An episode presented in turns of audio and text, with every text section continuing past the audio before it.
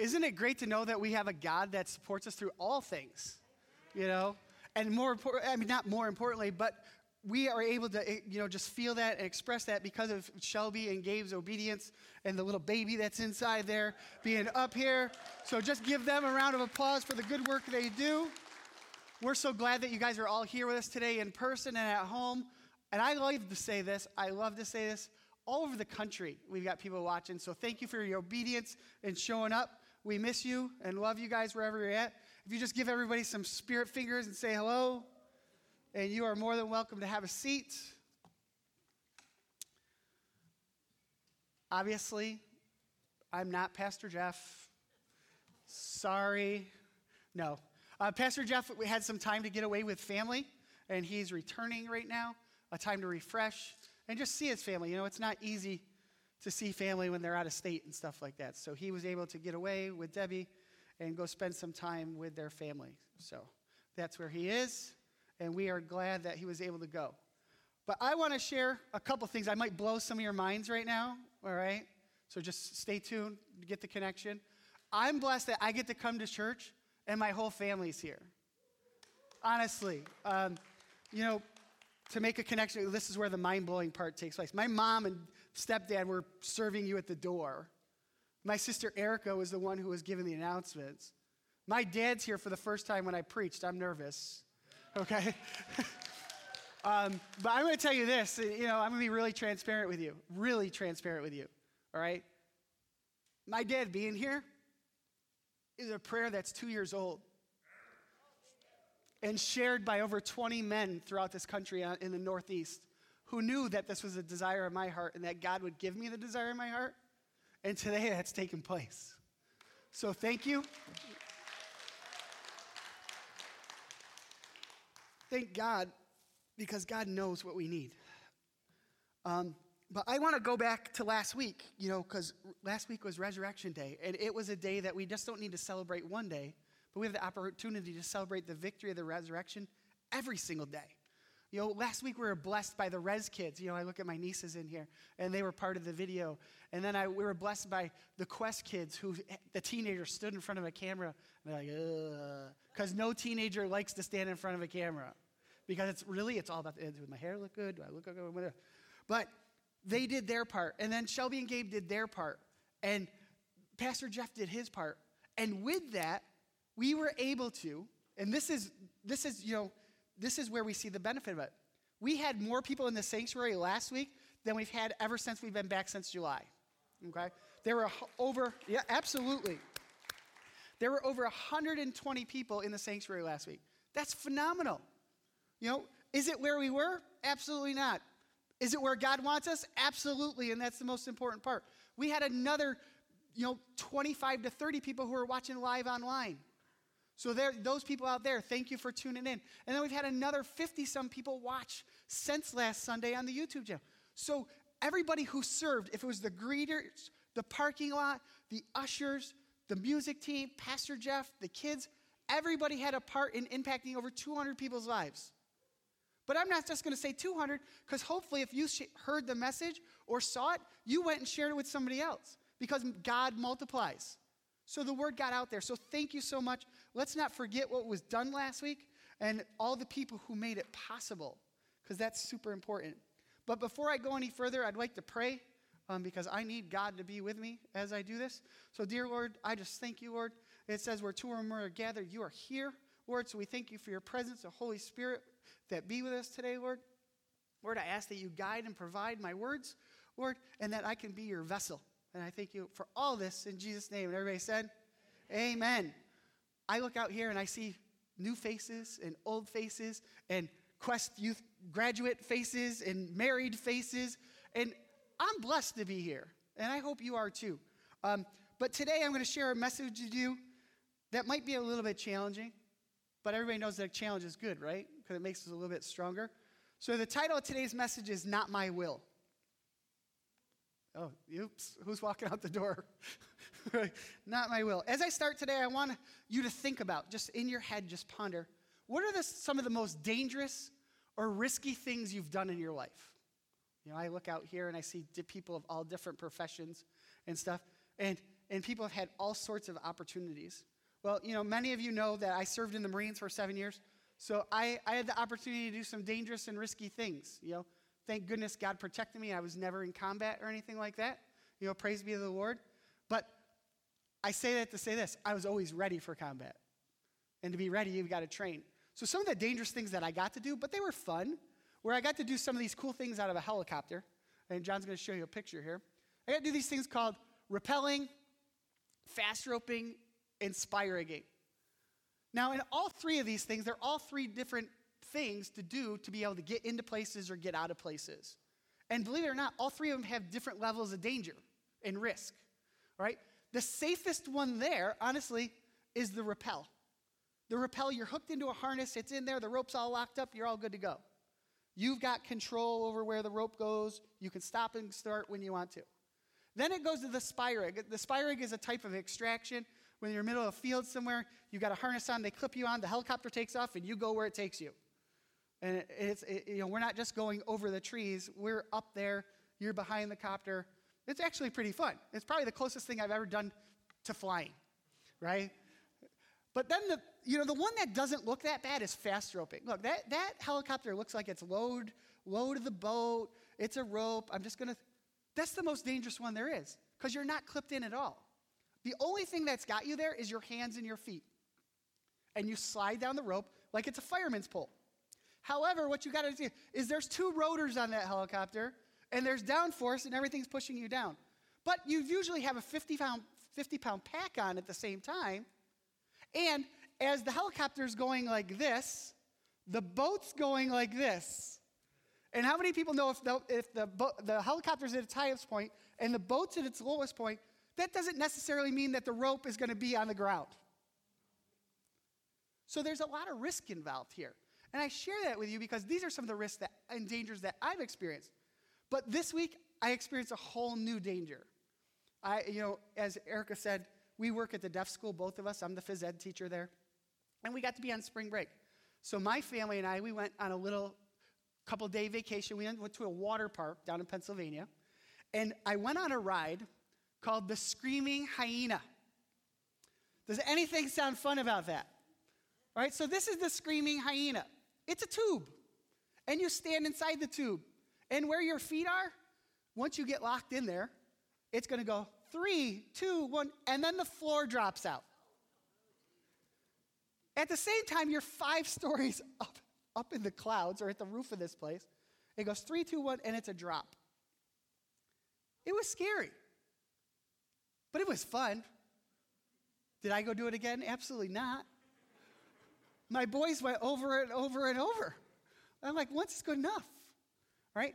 But I share these things for you because you know what? Life can be scary at times, and it can be dangerous, all right? And, uh, but if you can't relate to these two things, because most of you guys may not have done them, I'm going to give you something that a lot more of us will be able to relate to, okay? When I had my first child, it was scary. And you know what? It was dangerous for that child. I remember coming home after being in the hospital, and we were the good parents. We had my daughter from the car to the house, which was a, a sidewalk probably as long as this, in the carriage, strolling along. And we step inside the house, and my wife and I, Becky, who's over there teaching, we look at each other and we go, What do we do now? right? We didn't know what to do. It was scary. All right? And a lot of us can relate to that. But in the scary situations that I've explained to you, most of the time we have a few advantages. I had a lot of advantage in all this, all right? When I did all my things on the helicopter I got to do, I prior to got to learn how to tie the knots. I got to see somebody else do it and see that it worked, right? I got to experience it in smaller levels. With the screaming hyena, I did a little, you know, I'm a coach. So I did a little bit of scouting. I went to YouTube. You know, you can find anything on YouTube, all right? I had point of view cameras of this guy stabbing in this thing and dropping out. I'm like, I don't know if I really want to do this. So I had everything to my advantage to be able to go on the journey and do what I felt like I was supposed to do and have a little bit of fun at the same time, right? Once you get over the initial shock, it was good. But where I want to bring us back to is a different scary experience. I want to jump back into to scripture. That something was really scary, okay? I want us to jump back to the garden right before Jesus was betrayed by Judas. All right? And see how that compares to where we are today. So let's look at Luke 22 42. And this is Jesus in the garden, and he's praying. And it goes something like this. There you go. There, that was good, John. It said, Father, if you are willing, take this cup from me. Yet not my will, but yours be done. So we're going to take an opportunity now. We're going to look at this in context. We're going to look at this in a lot bigger portion because there's a lot that goes into this. So we're going to go to Matthew 26, 36 through 40, but we're going to use this as a, as a foundational scripture today. And I'm going to read this all through and then we're going to talk about it. It says, Then Jesus, with his followers, to, went to a place called Gethsemane. He said to them, Sit here while I go there and pray. He told Peter and the two sons of Zebedee to come with him. Then he began to be very sad and troubled. Jesus said to Peter and the two sons of Zebedee, My heart is heavy with grief, and I feel as if I'm dying. Wait here and stay awake with me. Then Jesus went a little further away from them. He fell on the ground and prayed, Father, if it is possible, don't make me drink from this cup, but do what you want, not what I want. Then he went back to his followers and found them sleeping. He said to Peter, Can you men not stay awake with me for one hour? Next, please. Stay tuned. Stay tuned. Stay awake and pray for strength against temptation. Your spirit wants to do what is right, but your body is weak. Then Jesus went away a second time and prayed, My Father, if, if I must do this, and it is not possible for me to escape it, then I pray that you do that I do what you want done. Then he went back to his followers again and found them sleeping. They could not stay awake, so he left them and went away one more time and prayed. This third time he said the same thing. Then Jesus went back to his followers and said, Are you still sleeping? The time has come for the Son of Man to be handed over to control of the sinful men. So there's a lot there, and I'm not going to negate that or say that. All right? But what we can see in here, and it was highlighted, it, it's highlighted in the blue, is not once, not twice, but three times did Jesus try to get out of this.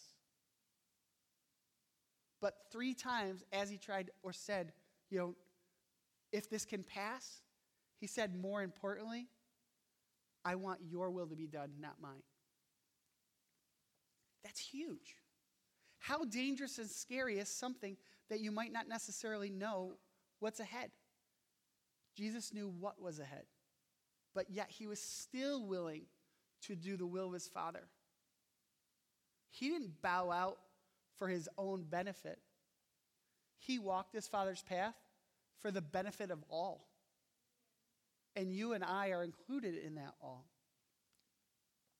You know, when we look at verse 39, you, we can get a better understanding if we look at it in the, in the Passion Translation, which is going to come up on the screen here. And it goes into, says, and we're going to look at the blue portion. Yet what I want is not important. How many of us think that everything we want is the most important thing in life? Right? We, we live a life of instant gratification. You know, if I want popcorn, it's going to take me two minutes and put it in my, in my microwave. My microwave is going to sense it out and it's going to be done. It's even going to stop popping for me. I can get it when I want it. We want things because we think everything is important. But what Jesus says here is what I want is not important. That's totally opposite thinking than most of us think. But more importantly, he said, For my only desire is to fulfill your plan for me. What a dangerous statement. What a risky, scary statement. Right? But he knew his father's plan and what could be done out of it. The good thing is, is we can look at this and we can make a connection here. So my only desire is to fill your plan for me.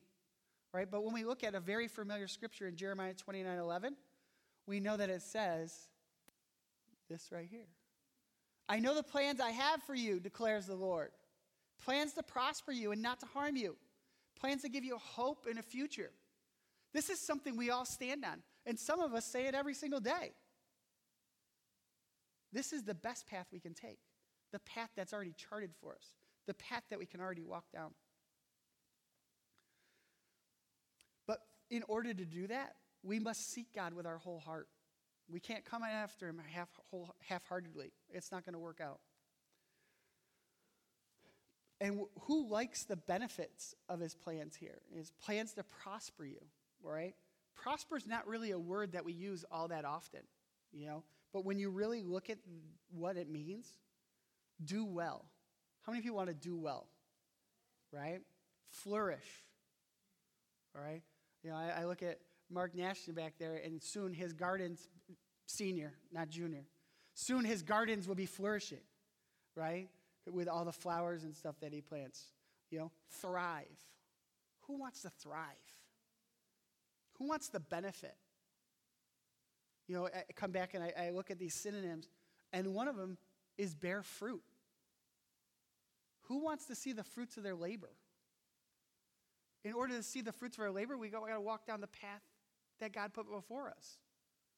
You know, I, I say it this way I, I'm pretty spoiled in the fact that, you know, I've been able to work in Quest as long as I have, and I've been able to see the fruit right before me. Shelby was a Quest member. She led a band over there. She leads a band here. I look at back at, at Tira and Allie, and, and, they came all the way through Quest, and now I see, you know, or, or I'm able to hear once in a while the fruits of, of their living. You know, I look at other teens who've come through Quest who are out doing ministry and stuff like that. God spoiled me and my wife. But these fruit, this fruit that I see, is what's kept me on the path that I've been on for so long. Because I know that when I grow weary, that there's another teen who can go do something for God that we can impact. So it's really, really important.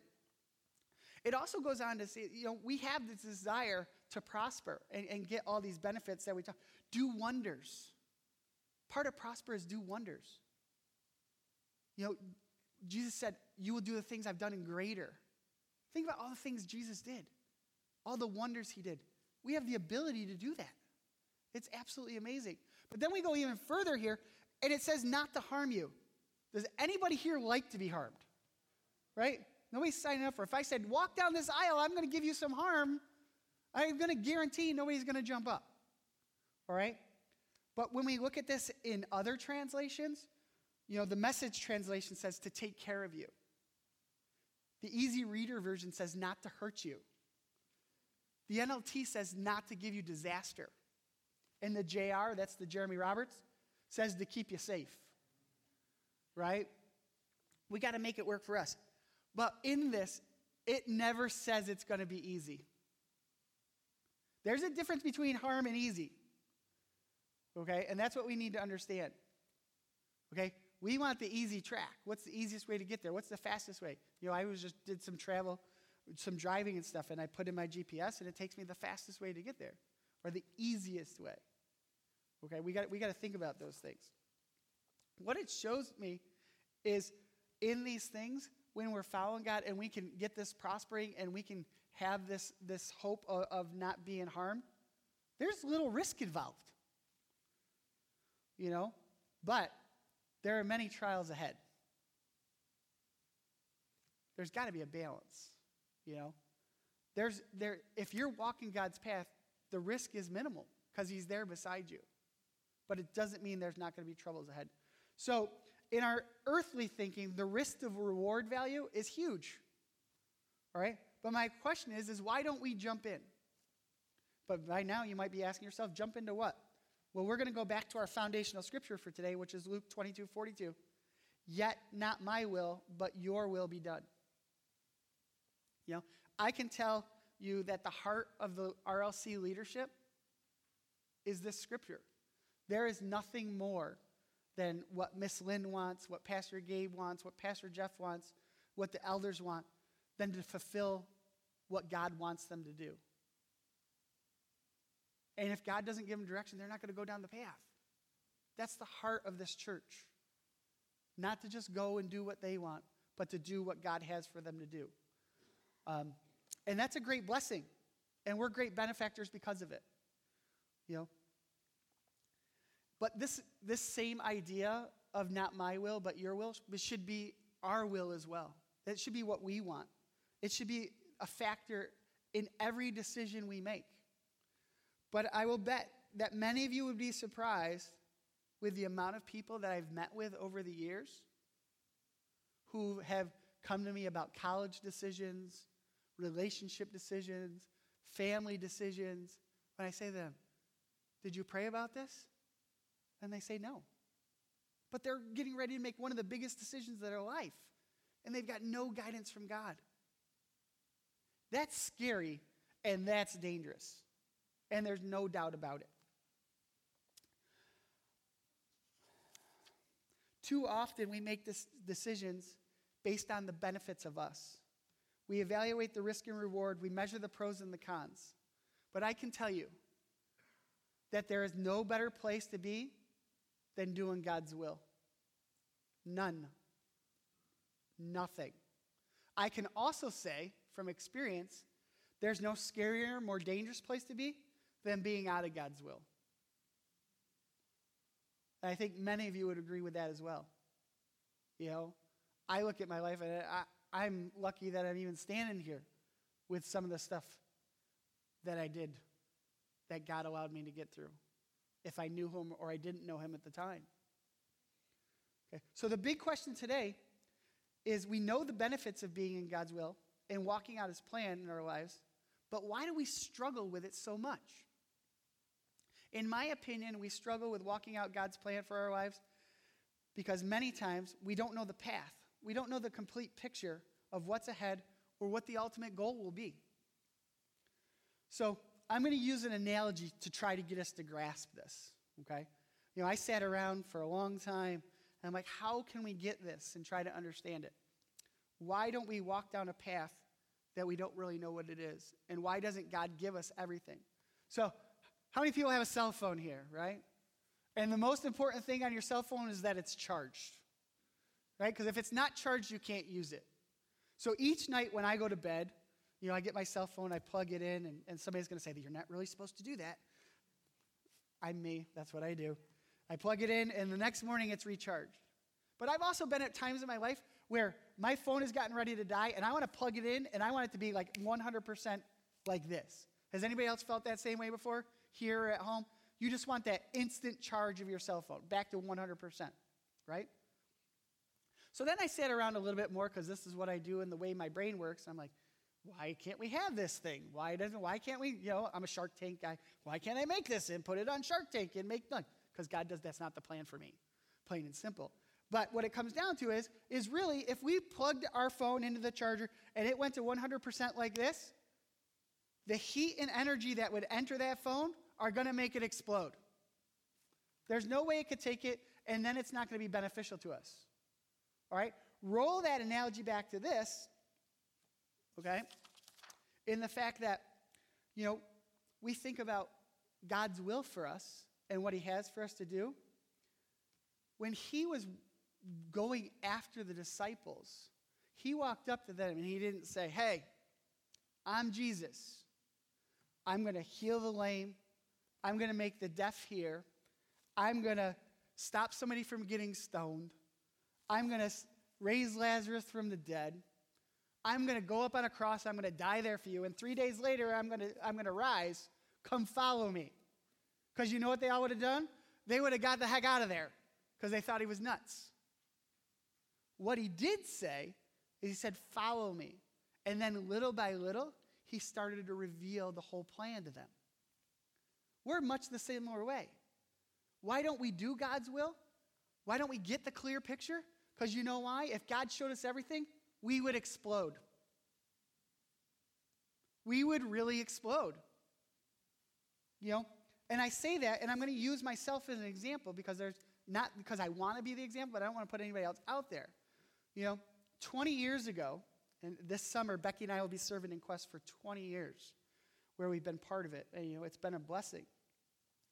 But 20 years ago, I went over to serve in Quest because I didn't have the ability to learn the way I needed to in here. I was such a baby Christian that I couldn't understand the jargon and all that stuff. And it was nothing against Pastor Jeff. I was just a baby. So I said, I'm going to go to a different level and learn the way I need to. So I honestly went over there and started serving under Miss Judy and Pastor Gabe. And they, they, helped me along. And you know what happened? I fell in love with God during that time. And over the last 20 years, it's been a ride. For sure. But I can tell you this if 20 years ago, God would have said, You're going to be standing up here talking to these people, I would have ran too. Right? There's no way I would have signed up for it. Not at all. I'm still very uncomfortable being up here. Okay? Very. But to go even further, if 20 years ago, when I started serving, God would have said, You're going to lose students. You're going to have students who are going to die. You're going to stand beside students that have lost their parents. I don't know if I would have taken the path. I don't know if I even would have started walking down the road because I don't want to go through that. But each day I just took another step and another step and another step. And He strengthened me and prepared me along with Pastor Jeff and, and Judy and Pastor Gabe and everybody else who's poured into my life to be able to walk through these things, these hard things, and do God's will, not my own. But He doesn't give us the whole picture because He doesn't want us to explode. But now I look back at this picture, and believe it or not, even though all the bad things I've gone through, it's a beautiful masterpiece. It really, really is. To think about all the teens that we've been able to, to impact and have influence in and sow seed into over all these years, it's nothing but amazing. And I'm blessed to, to have gone down the road. But I'm not saying there's anything that's been easy about it. You know, if God would have shown me what just the last year was going to be like in ministry, this guy's only the Quest Youth Group leader. But for some reason, God saw gifts, talents, and abilities in me to give me opportunity to do things that I never dreamed, thought, or imagined. There's no way I would have thought that we would be doing online services, online giving, streaming live, reopening protocols, mass protocols, social separation, all these things. I would have ran. But little by little, he revealed the things that we need to do to be able to get his house open and run the right way and safe for all. And to him be the glory. But I'll tell you what, if he would have said this all out the door. But that's how much he loves us, is he's not going to explode us. He's going to give us what we need when we need it to be able to do what he's called for us to do.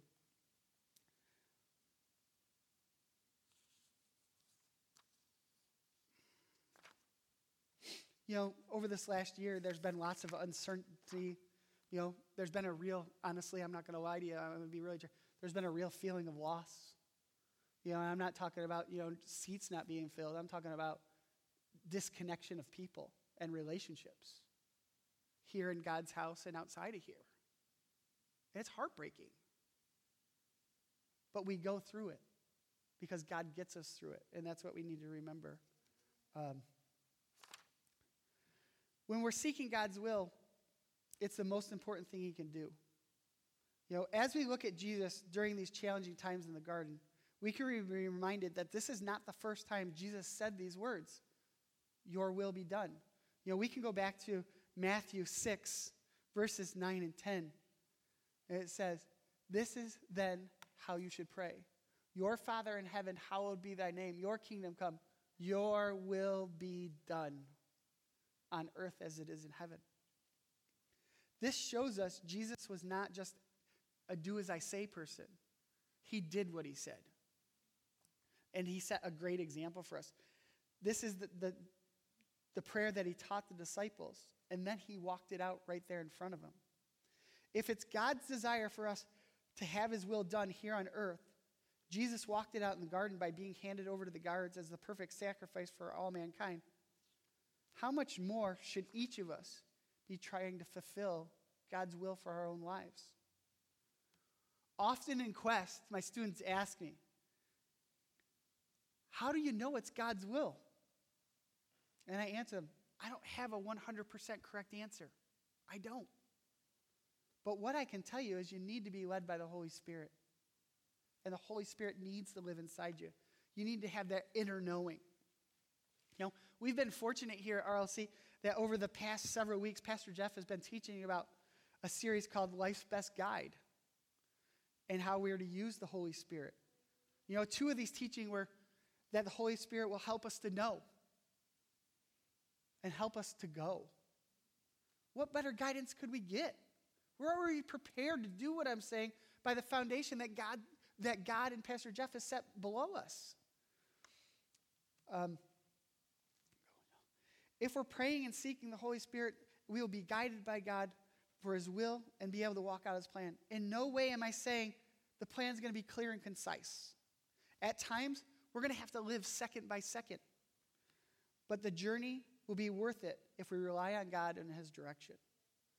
But what I've found is many of us don't walk out God's plan due to the lack of information and the direction to start the journey. We have information at the tips of our fingers. We can go to Google and get any answer we want in 0.0000 whatever seconds, right? And we don't just get one answer, we get several. So if we don't like the first answer, we go to the second answer anyways. So really what we've done is we got what we wanted anyways. But we try to do the same thing to God. Give me the answer and give it to me now. Well, really, what we're doing is we're playing God. It says his time is perfect. That's what we need to remember. We want all these things answered. But what we need to remember is if we have all the answers, how much faith are we, are we exercising? There's not a whole lot of faith there. Unless it's God's direction, which the answer is. So we're going to go to 2 Corinthians 5 7 in the New King James. And we're going to look at it two different ways. It says, For we walk by faith, not by sight.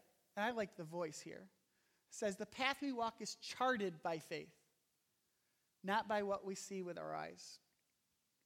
You may be asking, how can we trust God and have faith in His plan moving ahead when everything isn't clear? I struggle with it too.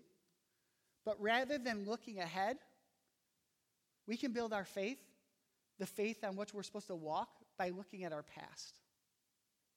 When we look at the things God has done for us and all the places He's shown up and given us favor in our lives, it makes things a whole lot easier to trust Him.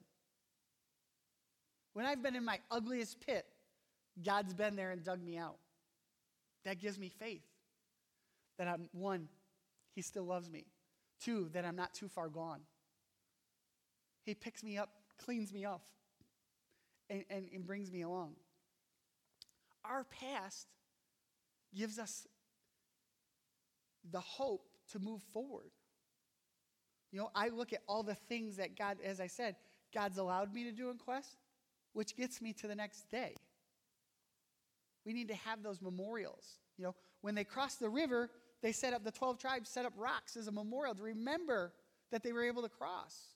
We need to have those memories as well. You know, we look at over in Quest, you know, we do praise and worship, and there, there is a, um, a song that we sing. It's called God of the Breakthrough. And I just told you, you know, that God is always with us and He directs us and we can always look backwards.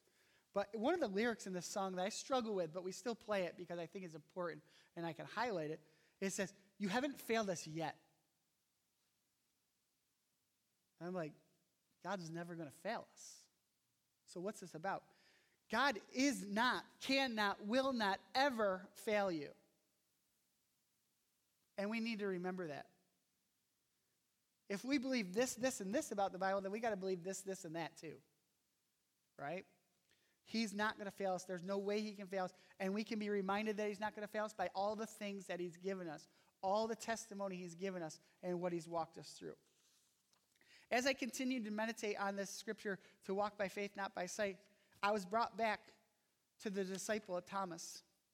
Thomas, who was one of the 12 disciples, spent three years with Jesus, saw him perform miracles, heard his teaching, and was even privy to the, the most sensitive information there was. Attended the Last Supper with Jesus. Knew that Jesus was going to die and raise three days later. But yet, still, he had trouble believing. He had all the information in the world and still doubted it. Right? So the good news is We're not alone, we're not alone in our doubt. We're not alone in our fear. We're not alone in looking for answers. Because we have an example of somebody who followed Jesus, walked right alongside him, who did the exact same thing. But God redeemed him. And that's, that gives me hope. Right? We're going to look at John 20, verses 19 through 29. I'm going to read them all. This is going to sort of set the setting. It says, That Sunday evening, the disciples were meeting behind the locked doors. And because they were afraid of the Jewish leaders, suddenly Jesus was standing there among them. Peace be with you, he said. As he spoke, he showed them the wounds in his hands and in his side. They were filled with joy. Could you imagine? Could you imagine Jesus like, bloop, I'm here. Absolutely amazing, right? The last time many of them saw them is when they took him down from the cross. A beaten, disfigured man, a man that wasn't even recognizable, and now he's standing there before them, right? What joy would you have? Again, he said, Peace be with you. As the Father has sent me, so I'm sending you. Then he breathed on them and said, Receive the Holy Spirit. If you forgive anyone's sins, they are forgiven. And if you don't forgive them, they will not be forgiven. One of the 12 disciples, Thomas, nicknamed the twin, was not with the others when Jesus came. They told him, We have seen the Lord. But he replied, I won't believe it unless I see it. The nail hand, the nail wounds in his hands, put my fingers in them, and place my hand on the wound in his side. Eight days later, the disciples were together again, and this time Thomas was with them. The doors were locked, but suddenly, as before, Jesus was standing among them and said, Peace be with you, he said. Then he said to Thomas, Put your finger here and look at my hands. Put your hand into the wound in my side. Don't be faithless any longer. Believe. My Lord, my God, Thomas exclaimed. Then Jesus told him, You believe because you have seen. Blessed are those who believe without seeing. There's a whole lot there, all right? But we're going to learn some lessons from Thomas. We're going to learn four lessons from Thomas, all right? Now, we have no knowledge I've looked in many, many places to find out where Thomas was. Everybody wants to know what, where Thomas was and what he was doing. There are no real found knowledge from the scholars that says exactly what Thomas was doing and why he wasn't with the other 10 disciples. Remember, it wasn't, you know, he would have made 11. Judas had already left the 12, all right? So I'm not correct in saying that Thomas was in the wrong place. But I know from personal experience when I'm in the wrong place, I can surely miss God. Right? Everybody agree. If we're in the wrong place, we can surely miss God. So again, we want to go back to the place where His will is being done. We're walking out His plan so that we can be where we need to be, so we're not going to miss God as Thomas did. The second thing we can learn from Thomas is I'm sure he had his doubts and his uncertainty. For, that's for sure. Because we can see it says, I won't believe unless he put a demand. I see the nail wounds in my hands and put my fingers in them. Think about this situation for yourself. What would it take for you to believe? Now, I'm going to do a Pastor Jeff moment here because I learned from the people who are before me. I'm going to ask you guys at home, I'm going to ask you guys here, just close your, close your eyes for a second, all right, a couple seconds. I'm going to give you, I'm going to give you an idea here, all right? What would it take for you to believe that you won $20 million? I could walk up to you and say, You won $20 million. Would you believe me? Open your eyes. You'd be like, You're crazy. When are you going to believe it? You're going to believe it when it's in your hands, when you see the check. You know, I think of this family in Taberg who won the lottery, and I'm not endorsing the lottery. They won $96 million. 96 million, right? Scratchy, scratchy, scratchy, or look at my numbers, whatever I may do. Is this right? I don't believe it. I'm not going to believe it till I go check that ticket in, right? I check that ticket in, and then maybe I'm going to believe it. But I'm still not going to believe it until I got the check in my hand. Then I'm going to start to believe a little bit. This is sort of similar to Thomas. Right? He had the information that Jesus was there, they shared it with him. But he wanted the hard, cold truth. You know, I, I, give you that, that scenario in, in the fact of $20 million, and that might not be relatable. But then, you know, as I was praying and thinking about this, I'm like, how can I make this real? And I think about it this way. You know, my grandfather died, you know, many years ago. But if somebody would have said to me, you know, shortly after my grandfather died, your grandfather's alive, I might have a hard time believing it. You know, for me to believe that my grandfather was alive, I'd want to see his physical body. I'd want to hear his French Canadian accent. I'd want to be able to give him a hug. And that's what's going to make me believe. It's not just going to be somebody's words. Thomas wanted the truth. And you know what?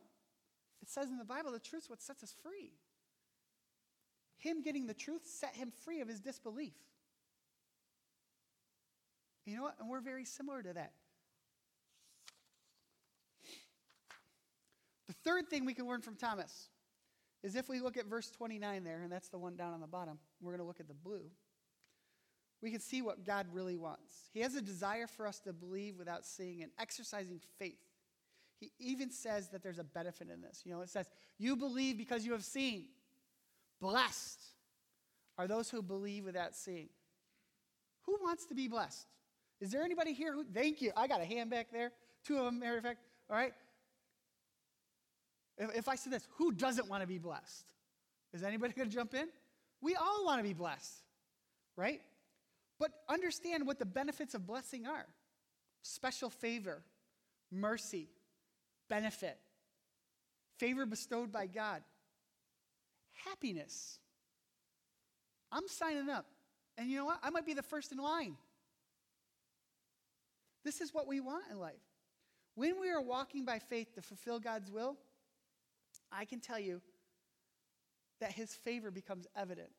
You know, I'm walking down a journey right now, and there's some people, you know, faithful friends who know this journey, and it's uncharted territory for me.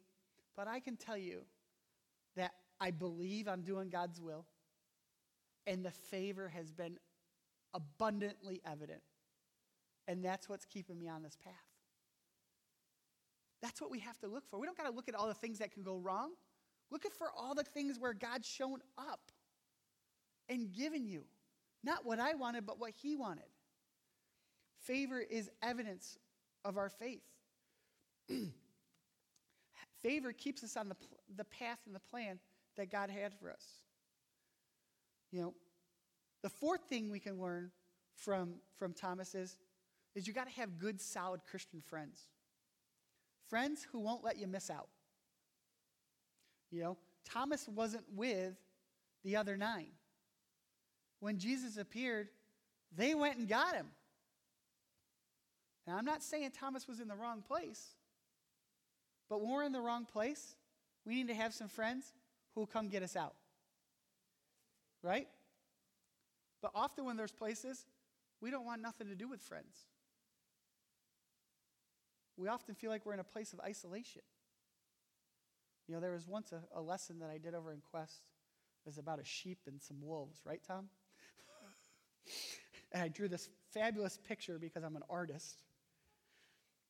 But you know what? When you're by yourself, it's a whole lot easier for the wolves to come and attack. And you know what? When you're by yourself and you're in isolation, it's a whole lot easier for the enemy to get a hold of your brain and make you think the wrong things and make you think you're no good anymore. You need to have those friends who are going to come alongside you and help you get to the right place and give you the things you need, not the things you want. The Bible says iron sharpens iron, and you know we can believe that.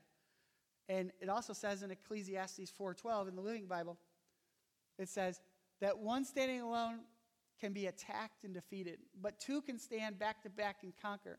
And three is better, for a triple braided cord is not easily broken. You know, I look at this from my military background, and I can tell you that it's never fun to be alone. If you're in any sort of stressful situation where your life is on the line, you're out in the middle of nowhere, there's nothing worse than being alone. Now, are we really alone? No, we're not. God is with us, but we sure feel alone. You know, I look at Tim over here. If he's the first one on a call, you sure feel alone, right? It's a dangerous situation. And if we're alone and we don't realize God's with us, our mind can be defeated. We can build doubt into our mind quicker than anything. All right? But then it goes on to say some great things here. But two can stand back to back and conquer. You know, looking at this from a military situation, if I got two, I got one person who covering the front and one person covering the back. I feel a whole lot safer. I know somebody's alongside me. Somebody's got my side. Right? And I got eyes, a little bit more eyes. But when there's three, we can cover the front, we can cover the back, and now we can cover the flanks. We're a whole lot better. And then we can encourage each other. And we can work as a team. Because three is better than one. So, what we need to remember, you know, th- this example of Thomas is he may have been alone, but his friends cared about him enough to go get him and strengthen him and not allow him to miss out.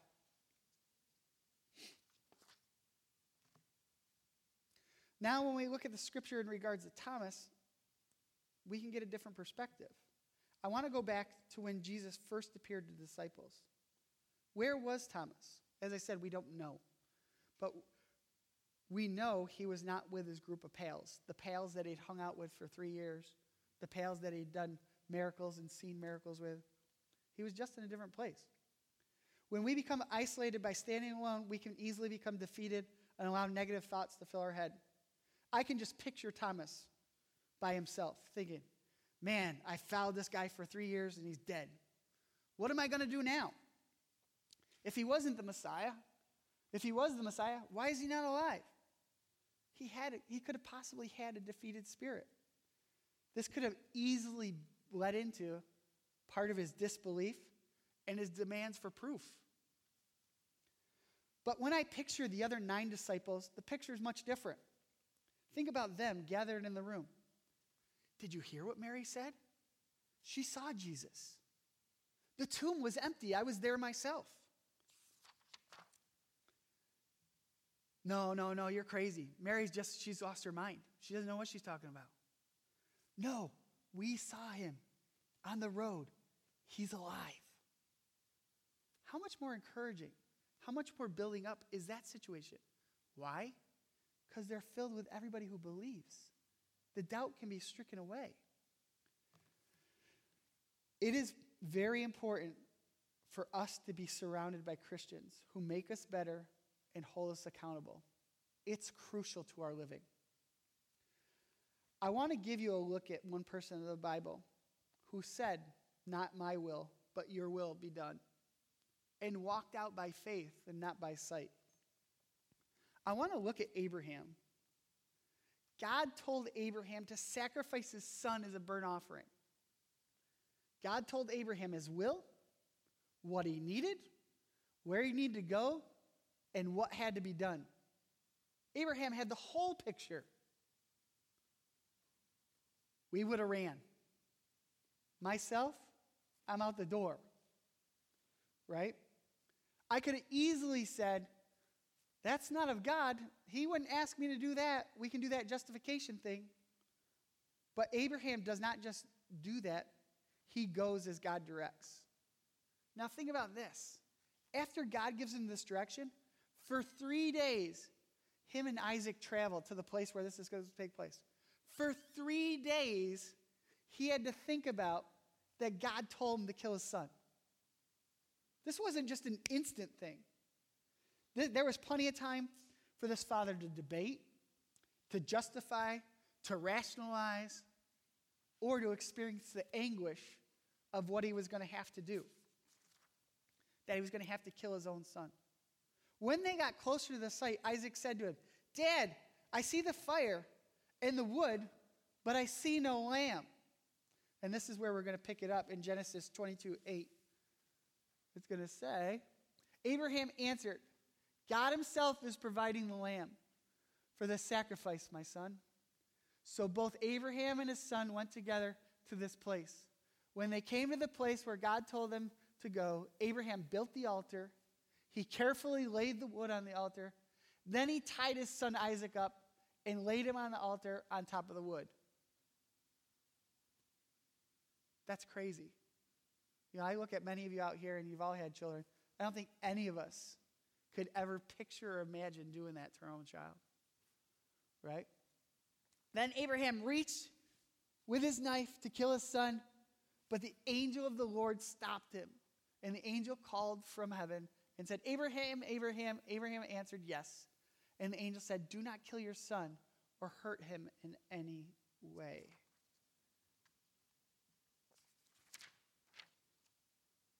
After looking at this text, we see Abraham's obedience was only because he loved God so much. Because he loved God so much, he had the will and desire to do what God had done, told him to do. And he walked by faith, always believing that God was going to make it all good. And we have proof of that because what's it say up there? Abraham answered himself God himself is providing the lamb. I truly believe that after these three days of walking, Abraham had that inner knowing that he was going to do everything God told him to do, but he wasn't going to have to do the ultimate thing of killing his son. He believed that God was going to provide the lamb.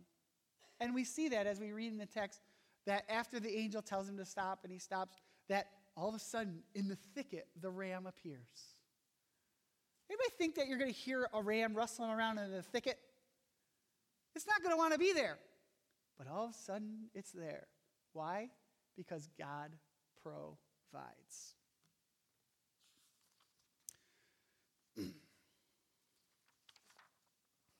so as we close today, you know, we've shared a lot of things with you. But what I want you to, to understand the most is we have to have an inner, inner feeling of not our will. It's got to be God's will. Or else we're playing God. You know, I, I think that, you know, many of us walk down this road of, I'm doing God's will. I'm doing God's will. I'm doing God's will. But when we really take the blinders off and we look at the whole picture, there's a whole lot more revealed where we can realize that we're out of God's will, out of God's will, out of God's will. So hopefully, what you've learned today or some of the takeaways that we have are, are right here. Maybe. First big takeaway living out God's will can, I'm going to even go other than can, I'm going to say will be scary and dangerous. There's no doubt about it. Two, there is no better place to be than doing God's will. None. You can't find a place. Happiest place on earth? No. Disney's not going to cut it. Doing God's will is going to cut it every single time. Three, we're to walk by faith and not by sight. We don't have to have the full picture. We don't. We got to look at the past and see where God's been faithful so that we can walk ahead in the journey that He has for us. And four, God will provide. If we're walking in God's will, He will provide just as He provided for Abraham. He loves you that much. That's what we don't understand, and that's what we struggle with each day. So, as we leave today, I know what I've shared hasn't been mind blowing or anything like that. It's probably stuff that we've all been familiar with. But what I'd like us to do is, I'd really like us to do a self evaluation of ourselves and see the areas where we are walking and the areas where we aren't. And figure out by asking God what we need to do to get there. You know, these areas that we need to walk out in God's will probably aren't the easiest areas of our lives. But I can tell you that if they're a struggle for you now and you're doing it alone, you're probably not going to get much further. That's where we come back to good Christian friends, good, good Christian counsel, people who can build you up. If I had to do this whole journey by myself, there's no way I would have made it this far. None. But when you get surrounded or surround yourself by, or God provides people that continue to build you up, lift you up, you know, sometimes pull you along the way, kicking and screaming, you can surely get to where God has for you to be. And I can tell you from experience, the things that God has for each one of us are bigger than anything any of us could have imagined. Because as I said, I never would have asked, signed up for, or wanted to come up here. He just loves me that much and provided me the ability to be able to do that. So I'm going to ask everybody to close their eyes and bow their heads. You know, if you're here today or listening at home, you know, we have the opportunity to put our trust in God and make Him Lord of our life. Having Him know His will and be guiding with Him. But the only way we can do that is by having a personal relationship with Him and having the Holy Spirit as a guidance system inside of us. That will help us walk out God's will and do what He has for us to do. So I ask that we pray this together. I just ask that you repeat after me. Lord, I realize I'm a sinner. Thank you for sending your son Jesus to die on the cross for my sins. I recognize my need for forgiveness and I surrender my life to you. I accept Jesus into my heart as Lord and Savior. Please show me your way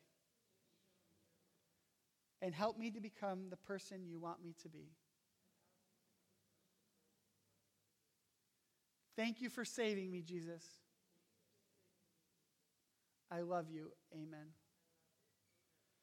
Thank you, thank you, thank you for everybody who's here or those at home. If you said this prayer for the very first time, you know, I ask that you go on our website, uh, Res Life NY, and go to the prayer request form and just let us know that you prayed this prayer today for the first time. Or if you're in a spot where, you know, you realize that you're not as committed or connected to God as you need to be, and you're going to recommit your life to Christ, ask that you go to that same place. Not that we can keep tabs on you or anything like that, but that we can be praying for you because we don't want anybody to go through this journey alone because that's when we can become defeated. So I just thank you so much for being here. I hope that the seed is sown will not, you know, return void and that you can use it to impact and uh, influence your lives. If we all stand, we'll just pray before we dismiss. Dear Lord, I thank you for today, Lord. I thank you for using me as your vessel, Lord, and I thank you for the word that's gone forth, Lord. We know that your word does not return void, Lord. So I ask that in each person who heard it today, Lord, they pick the parts of it that, not that they pick, but you direct the parts that they need to, to do a self evaluation of their lives and uh, get right back on the path with you, Lord. I ask that we look to do your will in each and everything we do, Lord. And Lord, that we walk by faith and not by sight, Lord. That we don't look for what's best for us, Lord, but we look what's best for all because you came to save all. So, Lord, we give you all the praise and honor and glory in Jesus' name. And everybody said, Amen. Thank you and have a blessed day.